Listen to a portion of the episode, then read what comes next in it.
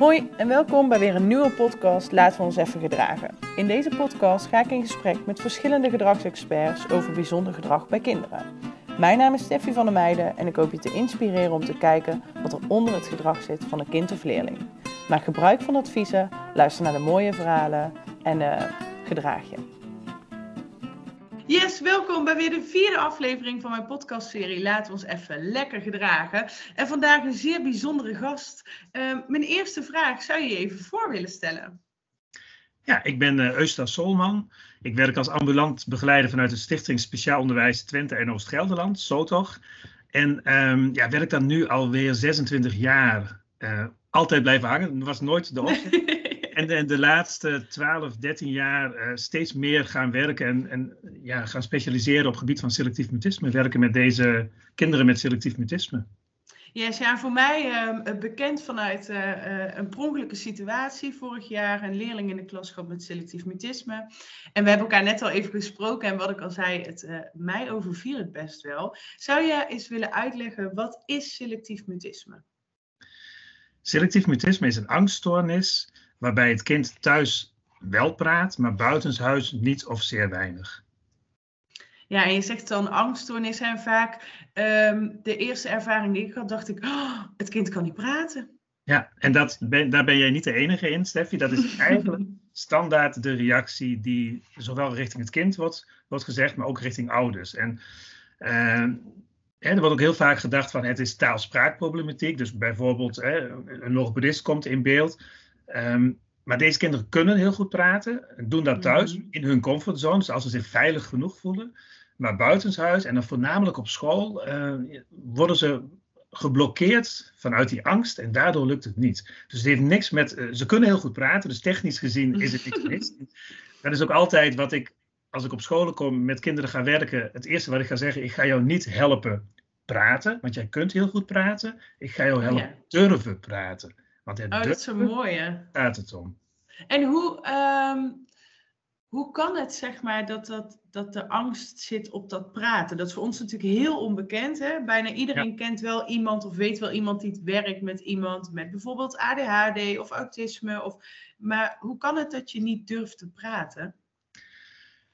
Er is nog eigenlijk heel veel on onbekend rondom selectief autisme. Um, hoe het precies kan dat je niet durft te praten. Ja, vaak is het, uh, je ziet dat het over het algemeen kinderen zijn, uh, kinderen met angst, die worden geboren met een aanleg om angst te gaan ontwikkelen. Um, oh ja. En er spelen verschillende factoren mee. Je hebt dus die kindfactor, hè, dus, dus zeg maar een beetje, stel dat jij twee kinderen hebt, je gaat naar de speeltuin. Nou, de ene die ben je kwijt op het moment dat je zet. ja. En de andere zit een kwartier op jouw schoot te wachten en moet je aan de hand meenemen. Dus het is eigenlijk een, een, wat terughoudend karakter. Ik wil niet zeggen dat iemand met een terughoudend karakter altijd angst ontwikkelt. Maar dat speelt wel mee.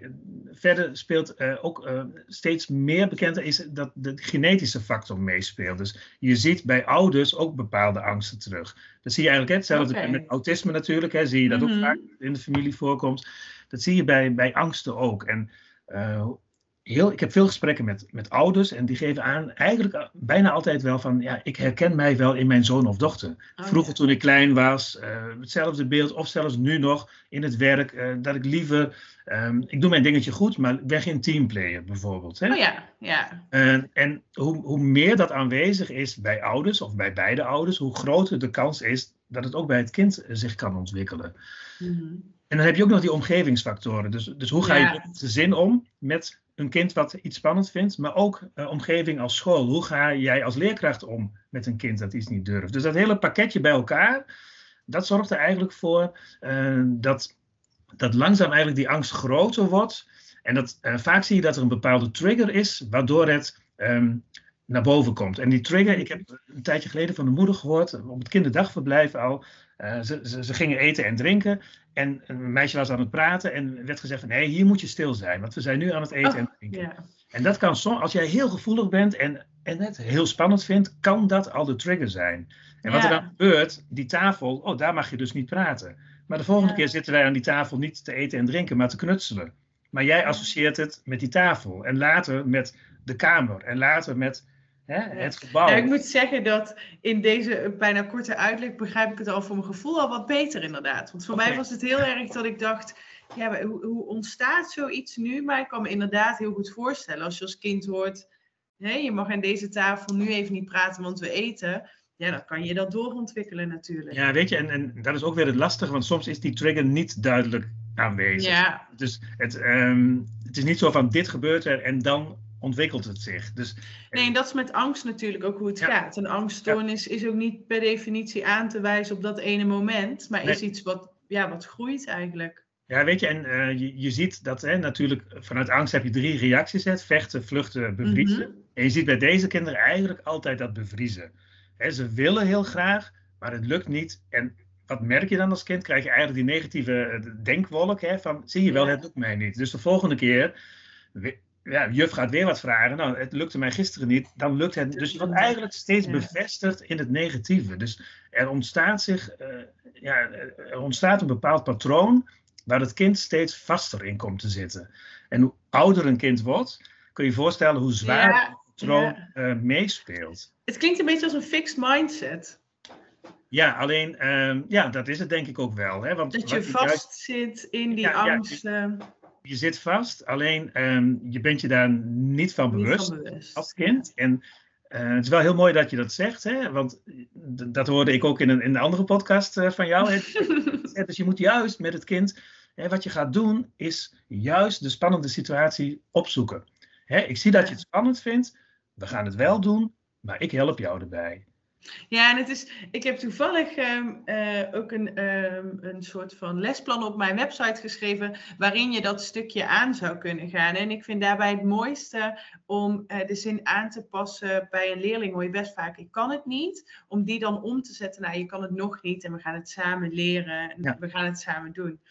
Ehm, ik hoor ontzettend veel eh, dingen waardoor ik denk, oh daarom doe je wat je doet en daarom zou je dit werk doen. Maar zonder aanname ga ik het toch aan je vragen. Ja.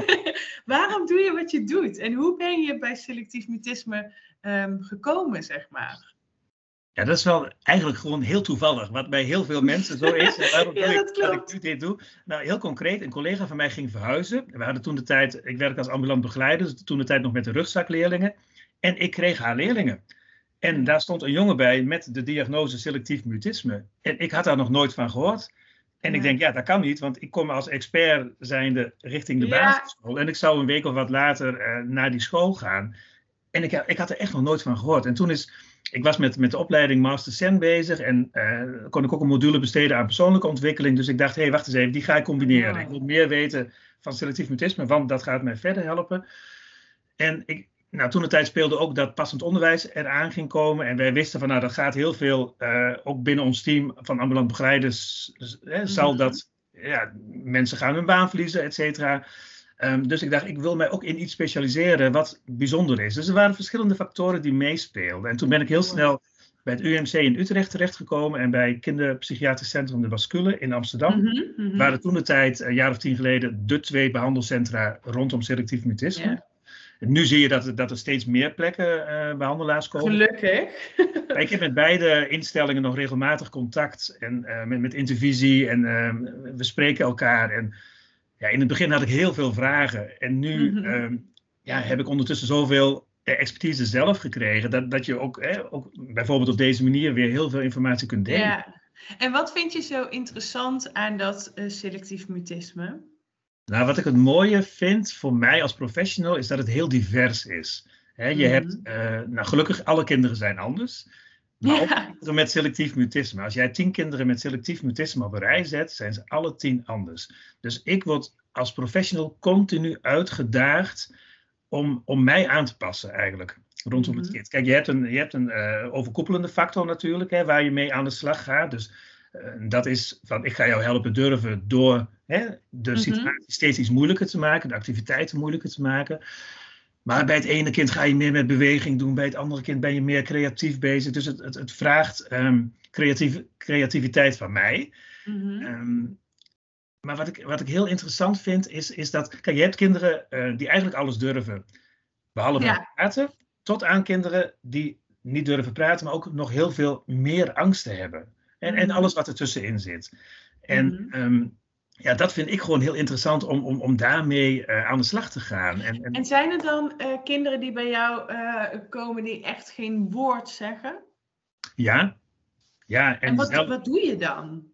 Nou ja, ik, ik heb kinderen, ik heb iemand begeleid die tot en met groep 8 nog nooit iets had gezegd tegen de leerkracht. Jeetje. En wel, wel vanaf groep 6 langzaam tegen kinderen. En, oh, ja. en ook tegen, is heel interessant, tegen juffen en meesters die zij had gehad. Dus van groep 3 en 4 en 5. Oké. Maar tegen de huidige niet. Want uh, een leerkracht, um, hoe, hoe, goed hij ook is, kan, mm -hmm. oordeelt jou. Hè? Jij moet laten zien ja. wat jij kunt als kind. Dus uh, in die angsthierarchie zie je eigenlijk dat die leerkracht vaak boven in die piramide staat. Dat is het moeilijkste om mee te gaan praten. Bij heel veel kinderen. Je hebt altijd uitzondering, maar bij heel veel -hmm. kinderen uh, wel. En dit, maar dit meisje, even als voorbeeld, in groep 8 ging zij pas voor het eerst met haar leerkracht praten, maar is uiteindelijk uitgestroomd op HAVO-niveau. Jeetje, ja. Dus dat, dat, is echt, ja, en dat intrigeert mij, dat, dat, dat die problematiek um, zo ingewikkeld is en, en ook zo bijzonder is. Hè? Dus dat ik, uh, ik begeleid nu wekelijks zes kinderen met, met selectie, ja. waar ik op scholen kom. Mm -hmm. En elk kind is weer anders. En elke keer vraagt het weer van mij om te schakelen en uh, ja. e echt te zijn, jezelf te zijn en, en alert ja. te zijn. En ja, dat ja. is gewoon heel mooi.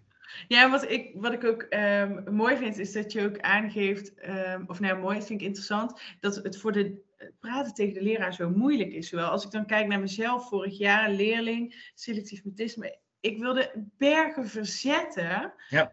om maar een contactmoment te hebben. Uh, maar ik heb me nooit gerealiseerd dat ik dat ook best wel moeilijk was natuurlijk.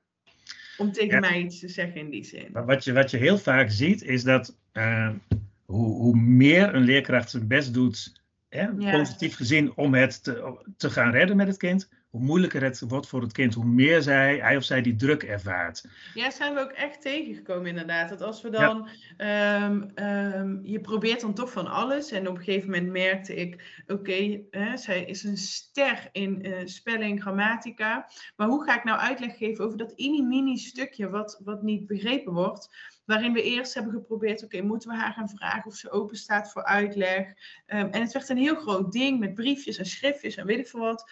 Tot ik op een gegeven moment zei, jongens, sorry, maar ik, ik stop hiermee, want ik word er zelf bijna helemaal benauwd van, zeg maar. Ik ga gewoon opschrijven in haar schrift wat mijn uitleg is en ik zie wel of ze hem pakt. Ja. En dat pakte ze volledig, waarin ik nog meer waardering kreeg voor de leerling. Uh, want dan ben je dus in staat om feedback te ontvangen of instructie te ontvangen door middel van een, een paar woorden in je boek en je kan het zelf toepassen. Ja, wat, wat heel belangrijk is, is dat je erkent hè, dat het kind zo mag zijn. Ja. Ik zie dat jij het moeilijk vindt om te praten. Dat is niet erg. Hè, daar gaan we wel mee aan de slag. Dat wordt wel makkelijker. Hè, maar we, prima dat het nu nog niet lukt. En ik ga jou er wel bij helpen. Mm-hmm. Dus eigenlijk haal je daarmee juist spanning weg. In plaats van te zeggen van we, gaan, we gaan ermee aan de slag. Want dit ja. jaar zal het mij gaan lukken om. Ja, forget En is het, dan, um, is het dan zo dat als je start met jouw um, begeleiding, zeg maar, dat je. Ik kan me voorstellen dat je dan de eerste paar keer ook niet per se echt bezig bent met dat stukje praten, maar meer met relatie maken en contact maken. Of ja, ik, ik, werk zelf vanuit een behandelprotocol van, uh, vanuit Amsterdam, van de bascule, heet tegenwoordig Level. Uh, mm -hmm. Dat is praten op school een kwestie van doen. Dat klinkt ja. heel simpel, die zin, en eigenlijk breng ik dat ook zo. Hè. Het, oh ja. Wat we gaan doen is iets wat jij al kunt. Alleen lukt het nog niet op school. Dus daarmee haal je al, probeer je al uh, te halen. Ja. En dat, dat, um, dat behandelprotocol is eigenlijk een soort kapstok. Je hebt uh, tien verschillende uh, stappen, tien, tien doelen, zeg maar. En mm -hmm. de eerste stap zijn eigenlijk allemaal spelletjes zonder dat daar verbale communicatie nodig is. Dus dan moet je denken aan, aan blaasspelletjes, aan nou ja, dus door rietjes blazen, balletjes wegblazen, kaarsjes oh, uitblazen. Ja. Um, en wat ik zelf heel vaak doe, vooral bij jonge kinderen, is het combineren met bewegen. Dus we mm. rennen door het lokaal. Hè. Ik oh, ja. naast een kind gaan zitten, allebei een kaarsje neerzetten en tot drie tellen we blazen het kaarsje uit. Of ik zet de kaarsjes helemaal aan die kant neer. en hier staan, ik tel tot drie, we rennen erheen. Nou, doordat ik enthousiast word en hè, dus snel ga tellen, we rennen, ik tel tot drie, dan rennen we 1, 2, 3 en ik doe alsof ik ren. Nou, dan zie je 9 of 10 keer dat het kind al rent mm en als eerste is. En oh, ja. doordat je in beweging bent, ben je niet meer in je hoofd met die angst bezig. Dus je probeert eigenlijk ehm, op een ja, wat luchtige manier de activiteiten te doen. En inderdaad, die eerste paar keer door dat, eh, te zorgen dat het kind succeservaring heeft, werk je direct aan, die, aan die band. Ehm, ja, ja, ja ik vind. Ja, en, en de stilte, hè, eh, die mag er zijn. En ja. Dat, dat is een moeilijke, want als ik nu drie tellen stil ga zijn, dat duurt heel lang, hè? Als je een podcast opneemt en je bent drie tellen stil. Nou, ik herken dit heel erg. Ik heb soms inderdaad situaties dat ik dan met een leerling in gesprek ben. Um, en uh, op de handen zitten, hè? De kracht van de stilte. Wacht maar even. En eh, dat ik soms echt denk, oh, dit wordt bijna, zeker voor zo'n bevlogen, ik noem mezelf wat een positieve wervelwind als dat ik ben. Dan denk ik, oh, we moeten iets gaan doen dan is het soms heel lastig, waarin ik letterlijk op mijn handen ga zitten soms, om tijd te geven. Geef het maar tijd, geef het maar stilte. En wonder boven wonder, ik heb nog nooit een situatie gehad waarin ik uiteindelijk alsnog zelf moet gaan beginnen met praten. Altijd komt die leerling wel. Altijd komt de reactie. Ja, bij, bij deze leerlingen dus niet. Want nee, die dat nee. niet vanzelf. Dus nee. uh, die komen wel met, met een reactie. En dat is wel mooi dat je dat zegt, want een reactie hoeft niet altijd, vooral in het begin, niet praten te zijn. Hè? Dus ja, mooi. leg heel duidelijk uit, uit met kinderen, ik ga jullie leren durven. En durven, soms zitten ze zo in hun angst dat zelfs een dobbelsteen oppakken niet, nog niet lukt. Want ze weten, ik leg uit wat ik kom doen op school, ze weten ook dat de stapjes steeds moeilijker gaan worden. Dus eigenlijk, je, het is een gedragstherapeutisch behandelprogramma. Dus je werkt met exposure, dus blootstellen aan hetgeen wat je ja. vindt. En dat leg ik in, in kindertermen leg ik dat ook uit. Maar, maar ze, dat geeft ook een bepaalde druk en daar ben ik me van bewust. Hè. Kinderen weten van het kan ook moeilijk gaan worden bij mij. Mm Maar ze weten ook, als we het gaan doen, ja, als Ustad zegt dat we het gaan doen, dan gaan we het ook doen. Oh ja, dus mooi. En dat zie je in het begin dat het lijkt alsof je stilstand hebt. Ik heb soms wel eens de eerste vijf, zes weken dat het lijkt alsof er niks gebeurt. Dat je echt het kind letterlijk mm soms de hand vast moet houden, samen die dobbelsteen moet pakken, omdat het nog niet mm zelf lukt. En dan hoor je van ouders van, hé, hey, we merken dat er beweging zit. Dus het oh, eindje met ouders vind ik ontzettend belangrijk. Hè? Ik, ik kom wekelijks op school. Ik maak eh, elke keer een kort verslagje. Dat gaat elke, of ja, aan het eind van die dag gaat dat en naar die leerkracht, eventueel IB'er uh, en ouders. We moeten van elkaar weten wat we doen en waarom we het doen, zodat je het kunt terugkoppelen met het kind. Dat vind ik echt, um, zeg maar bijna eh, schoolbreed, vind ik dat echt nog wel ondergeschikt. De samenwerking met ouders. Er zit zo onwijs veel kracht in samen met ouders ehm, zaken brengen. Want wat je zegt ook, wij als professional denken zes weken, hè, gebeurt er nou wel of niet iets? En zo'n, zo'n, hè, de ouders denken misschien, wow, er gebeurt echt wel wat. Dat heb je nodig van elkaar. Dat heb je ja, echt nodig. Ja, en dat heb ik steeds meer gemerkt. Kijk, bij mijn allereerste leerling die ik ging begeleiden, ehm, ja, probeerde ik het wel te doen, het contact, maar je haalde er nog niet uit wat je er nu uithaalt. Hè? Dus, mm -hmm. dus het, ja, ik probeer altijd, vooral met ouders, heel laagdrempelig contact te hebben. Hè? Dus, dus soms ook, ook, ook, een appje. En uh, ja, soms komt er ook wel eens in de weekend een appje van een moeder van, ja, we staan weer bij de zwemles. Uh, ze krijgt alles ja. elkaar, wat nu? Moet ik doorgaan of niet? En dan kan ik twee dingen doen. Dan kan ik denken, ja, ik heb nu weekend. Oh, um, ja, dit is zo herkenbaar. ja, ja, maar ik kan ook denken, weet je, ik reageer kort.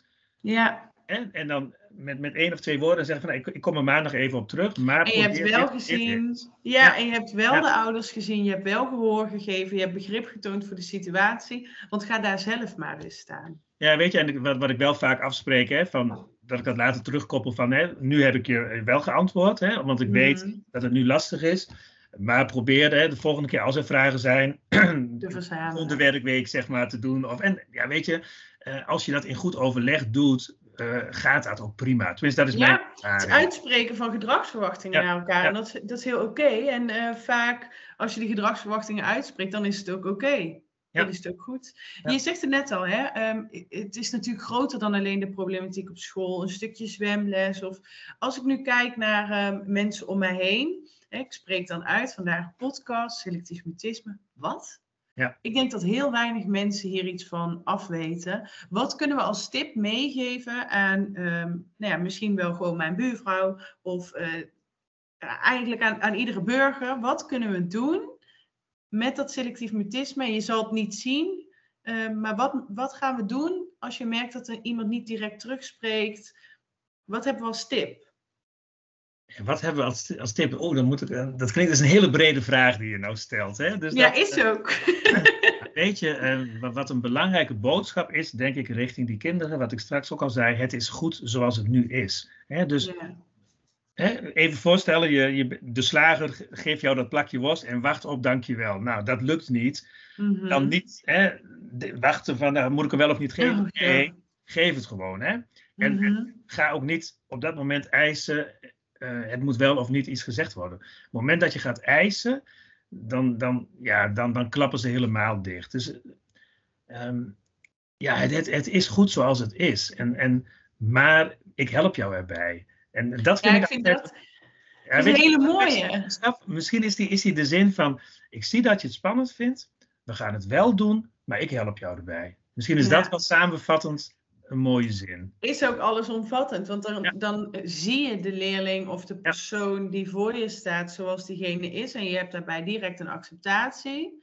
Je geeft ook aan, we gaan wel even, hè, we gaan ons wel ontwikkelen. Dat is ook ja. een heel fijn gevoel. Hè? Het is niet dat de kinderen die uh, een selectief mutisme lijden, dat die niet willen ontwikkelen. Nee. Um, en je helpt ze ook nog eens. Je geeft ze direct aan, ik ga je helpen, we gaan het samen doen.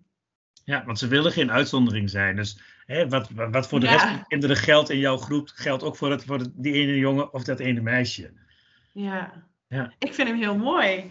Dit is, ik zeg het bij iedere podcast ook, oh, had nog wel heel lang door kunnen gaan. Maar dit is ook zo'n situatie. Ja, ik ook. Maar ja, het mag niet, hè? Want we Misschien, zitten al de tijd. Ja. Misschien moet er een 2.0 komen. Ja, wie weet. Wie Nog weet. eens een keer erover in gesprek gaan. Ik dank je hartelijk voor alle kennis die je hebt willen uh, delen. Waar ik nog wel mee af wil sluiten. Um, zeker omdat dit zo'n specifiek onderwerp is. Waar kunnen mensen naartoe um, op het moment dat ze meer informatie willen? Ik kan nu heel veel sites gaan opnoemen, maar ik hou het even bij mijn eigen site. Dus als mensen naar www.breektestilte.nl gaan, daar heb ik ook een verzameling van andere links uh, naar interessante sites. Uh, kunnen mensen ook mijn boek bestellen. En wat heel leuk is, ik ben nu in de laatste fase van het kinderboek over selectief mutisme. Oh, leuk. Gaat heten Lekkere Kletskoppen. leuk. Vandaag is het, uh, is het bestand naar de drukker gegaan. Dus we, de planning is een beetje dat het midden februari uitkomt. Mooi. Dus dat, uh, en dat is een combi tussen een kinderboek met informatie voor leerkrachten, ouders erbij. Dus, um, dan ga ik ja. die sowieso in februari, als die uit is, delen op mijn social. Want dat is een beetje wat ik wil doen, hè? verbinden en uh, ja. zoveel mogelijk delen met elkaar. Uh, breedtestilte.nl en uh, ik dank jou in ieder geval hartelijk voor je kennis. En uh, wie weet, tot ziens. Ja, jij bedankt voor de mogelijkheid. Tot ziens. Ik hoop dat je geïnspireerd bent en ik ben benieuwd naar je reactie. Mocht je nog vragen hebben, mail mij dan op info@onder-wijs.nl of stuur een bericht naar een van onze socials. Ik hoop je snel te spreken. Liefs, Steffi.